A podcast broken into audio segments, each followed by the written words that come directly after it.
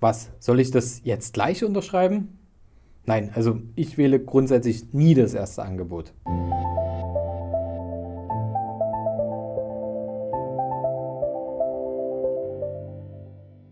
Vom Sparer zum Investor. Dein Podcast rund um die Themen wissenschaftliches Investieren und Vermögensaufbau mit Immobilien. Neue Wege zur Rendite, ohne dabei zu spekulieren. Viel Spaß dabei.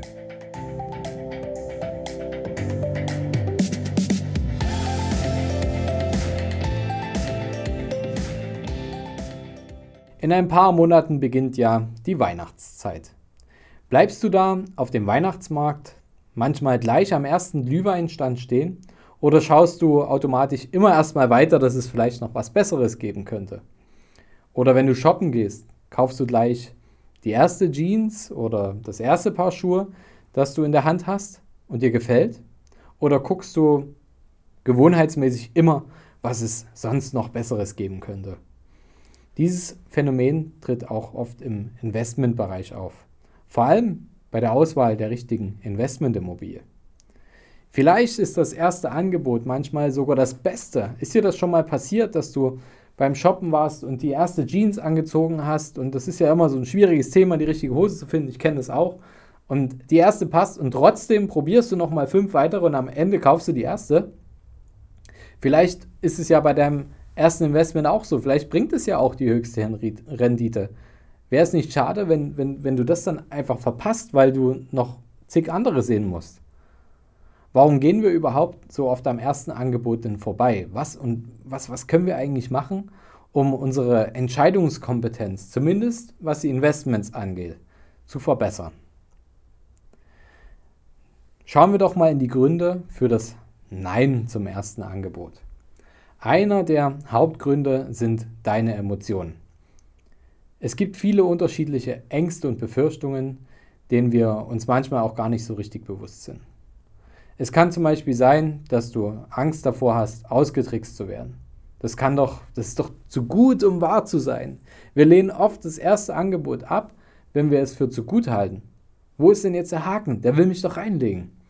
Und in der Immobilienwelt ist es oft so, da fragt man sich, ja, da muss doch noch irgendwo einen versteckten Mangel geben oder höhere Nebenkosten, die wir jetzt hier nicht eingeplant haben. Ist äh, die Lage doch nicht so gut wie, wie besprochen?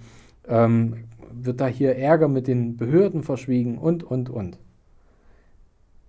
Es kann auch sein, da geht doch noch mehr. Ja? Ich denke, da geht noch mehr. Wir kennen das aus Gehaltsverhandlungen, aus Preisverhandlungen. Das erste Angebot, das muss doch noch Spielraum lassen. Was gibt es denn noch für Punkte?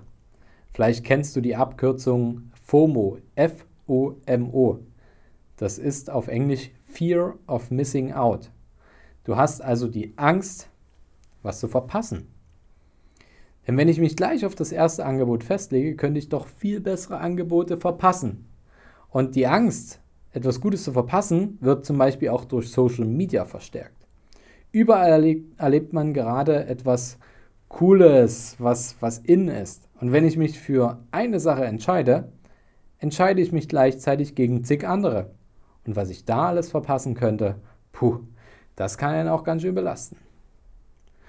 Es ist aber auch so, dass die Verwirrung oder auch ein unglücklich, unglückliches Gefühl oder Selbstzweifel entstehen können durch die Tyrannei der Auswahl.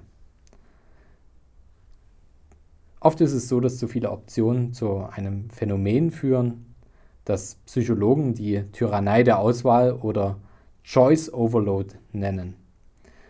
Durch das Internet, durch die Globalisierung und die Überflussgesellschaft, in der wir heute leben, entsteht eine Fülle an Optionen in allen Bereichen, sei es Jobs, Reiseziele, Datingpartner, Essen, Kleidung und so weiter. Es gibt sogar unzählige Wassersorten, es gibt Still, es gibt Sprudel, es gibt Quellwasser, Hellwasser und dann nochmal unter allen äh, Arten gibt es nochmal Unterarten, die sich vielleicht in ihrer Zusammensetzung und Qualität unterscheiden können. Und diese Unentschlossenheit, diesen Wald vor lauter Bäumen nicht zu sehen, das kann geradezu zu einer Lähmung führen. Und wenn wir uns entscheiden, dann zweifeln wir dann oft, habe ich vielleicht die falsche Entscheidung getroffen. Da gibt es auch einen kleinen Beweis. Ich habe das mal gefunden, ein Marmeladenexperiment, beziehungsweise ich glaube Marmeladenparadoxon heißt das. Das ist ein Experiment von US-Forschern in einem kleinen Delikatessenladen in Kalifornien. Und da wurde über Probiertische für die Kunden des Delikatessenladens mit Toastbroten und verschiedenen Marmeladensorten ähm, so ein, ein Tisch aufgestellt, wo man das alles testen konnte. Und da wurden zwei Tests ausgeführt. Der erste Test war, es gab eine Auswahl von sechs Sorten. Bei diesen sechs Sorten haben 40% der Vorbeigehenden das Testangebot angenommen. 12% davon haben dann wirklich auch Marmelade gekauft. Also es gab sechs Sorten. Ähm, vier von zehn Leuten haben das Testangebot angenommen, haben gesagt, okay, ich probiere das mal aus. Und 12 davon, äh, 12 Prozent, also 12 von 100, haben dann auch wirklich Marmelade gekauft. Eigentlich eine ganz gute Quote für so einen Marmeladenverkäufer, würde ich sagen. Und dann wurde der andere Test gemacht. Wie wäre es denn, wenn ich jetzt eine höhere Auswahl, und zwar 24 Sorten, darstelle? Was passiert dann? Da war es so, dass 60% der Vorbeigehenden das Testangebot angenommen haben. Das heißt, sie wollten hier was ausprobieren. Aber jetzt kommt der Knackpunkt. Es haben also mehr ausprobiert, aber wie viele haben jetzt wirklich gekauft? Ja, vielleicht kannst du es dir schon denken. In dem ersten Test haben 12% die Marmelade gekauft. Im zweiten Test waren es 2%. Also wir reden hier davon, dass sich die Käufer die Kaufentscheidungen nochmal gesechselt haben. Die Wahrscheinlichkeit, dass man zuschlägt und eine gute Marmelade kauft, hat sich gesechselt. Mein Fazit ist dabei, Mehr Auswahl macht zwar neugieriger, aber es macht es dir noch schwieriger, eine Entscheidung zu treffen. Und wir wissen, dass beim Geld auch Zeit eine große Rolle spielt. Und das auch bei begrenzten Märkten, wie es zum Beispiel auch bei Immobilien ist. Es auch schwierig ist zu sagen, ich schaue mir x verschiedene an und greife dann zu. Denn das Angebot, was ich vielleicht als erstes hatte, das ist ja dann nicht mehr verfügbar. Und Du kannst also neugierig sein, aber wenn du wirklich vorankommen willst, dann musst du auch Entscheidungen treffen können. Wie können wir jetzt eine bessere Entscheidungskompetenz aufbauen? Das sind jetzt Erfahrungen, die kondensiert sind aus meiner Sicht für die letzten zwölf Jahre, die ich im Beratungsgeschäft verbracht habe. Und ich habe immer wieder festgestellt, beim Investments sollte es niemals um Emotionen gehen, sondern um Zahlen, Daten, Fakten. Und das ist immer meine allererste Regel. Trenne dein Geld von deinen Emotionen, sonst trennt sich dein Geld von dir. Trenne dein Geld von den Emotionen, sonst trennt sich dein Geld von dir.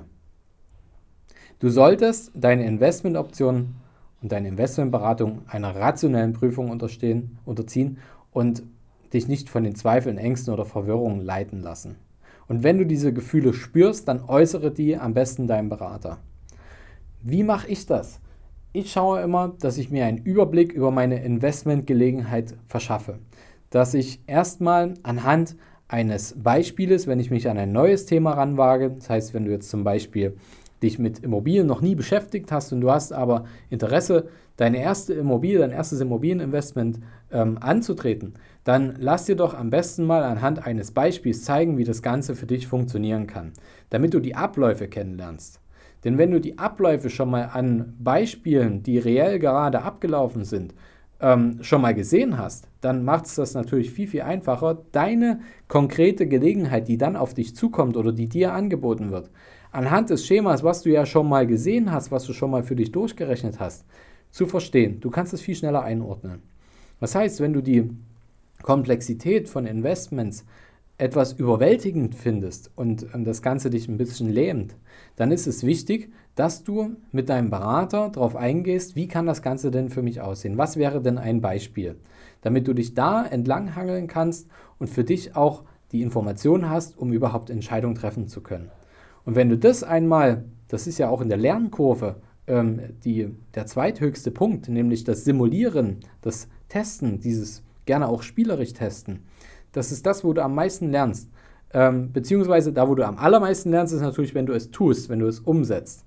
Aber oft sind wir ja davor noch ein bisschen gelähmt und wollen noch nicht anpacken oder können noch nicht anpacken aus verschiedensten Gründen.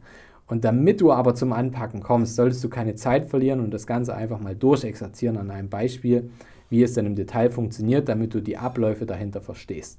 Und dann wendest du das Ganze bei deinem konkreten Investment, was dir vorgestellt wird, an und wirst wahrscheinlich die Abläufe wiedererkennen und es viel schneller verstehen und viel schneller eine Entscheidung treffen können und dir keine ähm, guten Angebote durch die Lappen gehen lassen. Und auf jeden Fall, das Wichtigste ist, ein guter Investmentberater wird dir immer helfen, den Markt besser kennenzulernen und deine Auswahlmöglichkeiten so weit einzugrenzen, dass du dich nur mit den Dingen beschäftigst, die auch wirklich auf dich passen. Ein guter Investmentberater hat auch die Erfahrung, der weiß, was für dich funktioniert und deswegen auch einen klaren Blick auf die Angebotsvielfalt und begrenzt sich auf das, was für dich überhaupt interessant ist. Wenn du auf der Suche nach so einem Berater bist, dann schreib mich gerne auch mal an. Ich hinterlasse dir auch nochmal meine E-Mail in den Show Notes oder du kannst mir gerne auch bei Instagram schreiben. Mein Name ist da vom Sparer zum Investor, genau wie unser Podcast heißt.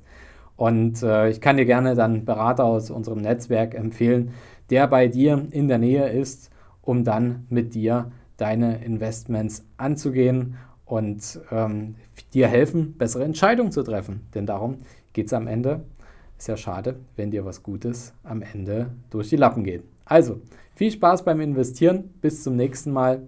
Dein Fabian. Achtung, hier noch ein kleiner Hinweis. Kennst du jemanden, dem es ganz schwer fällt, Entscheidungen zu treffen? Der im Restaurant sitzt und erstmal zehn Minuten die Karte studieren muss und alle Möglichkeiten gelesen haben muss, bevor er sein Essen bestellt? Dann gib ihm doch mal den Tipp und sag ihm, Entscheide dich doch einfach mal innerhalb von einer Minute und steh zu deiner Entscheidung. Alleine das hilft schon, unseren Entscheidungsmuskel zu trainieren.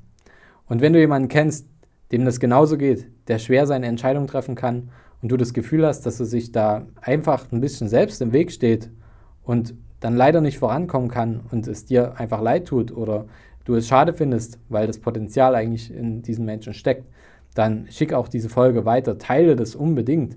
Denn ähm, es ist so wichtig, wir leben in einer Welt, wo die Schere zwischen Arm und Reich immer weiter auseinandergeht. Und ich bin dafür an den Start gegangen, in meinem Einflussbereich da ein bisschen was zu tun, dass die Schere nicht so schnell und so deutlich auseinandergeht.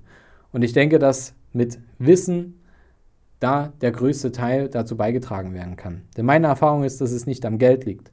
Geld wird verdient, aber manchmal fällt es den Leuten schwer, Geld zu behalten und das Geld dann noch sinnvoll weiter zu investieren, um etwas für sich zu tun. Und genau dazu will ich natürlich meinen Teil beitragen. Und du weißt, nur angewandtes Wissen ist Macht. Deswegen ähm, abonniere auch hier unseren Kanal. Dann siehst du auch, dass nächste Woche wieder eine neue Folge online kommt und du noch mehr Finanzwissen für dich aufbauen kannst und für dich die richtigen Entscheidungen treffen kannst. Also danke fürs Teilen. Bis bald. Dein Fabian. Hast du Fragen zur heutigen Podcast-Folge oder brauchst du Unterstützung, deine Investments erfolgreich umzusetzen, Steuern zu sparen oder deinem Depot mal so richtig Aufwind zu geben? Dann schreib mir gerne eine Mail an schuster at capitalreinvest.de. Die Mail findest du auch nochmal in den Show Notes. Ich freue mich von dir zu lesen.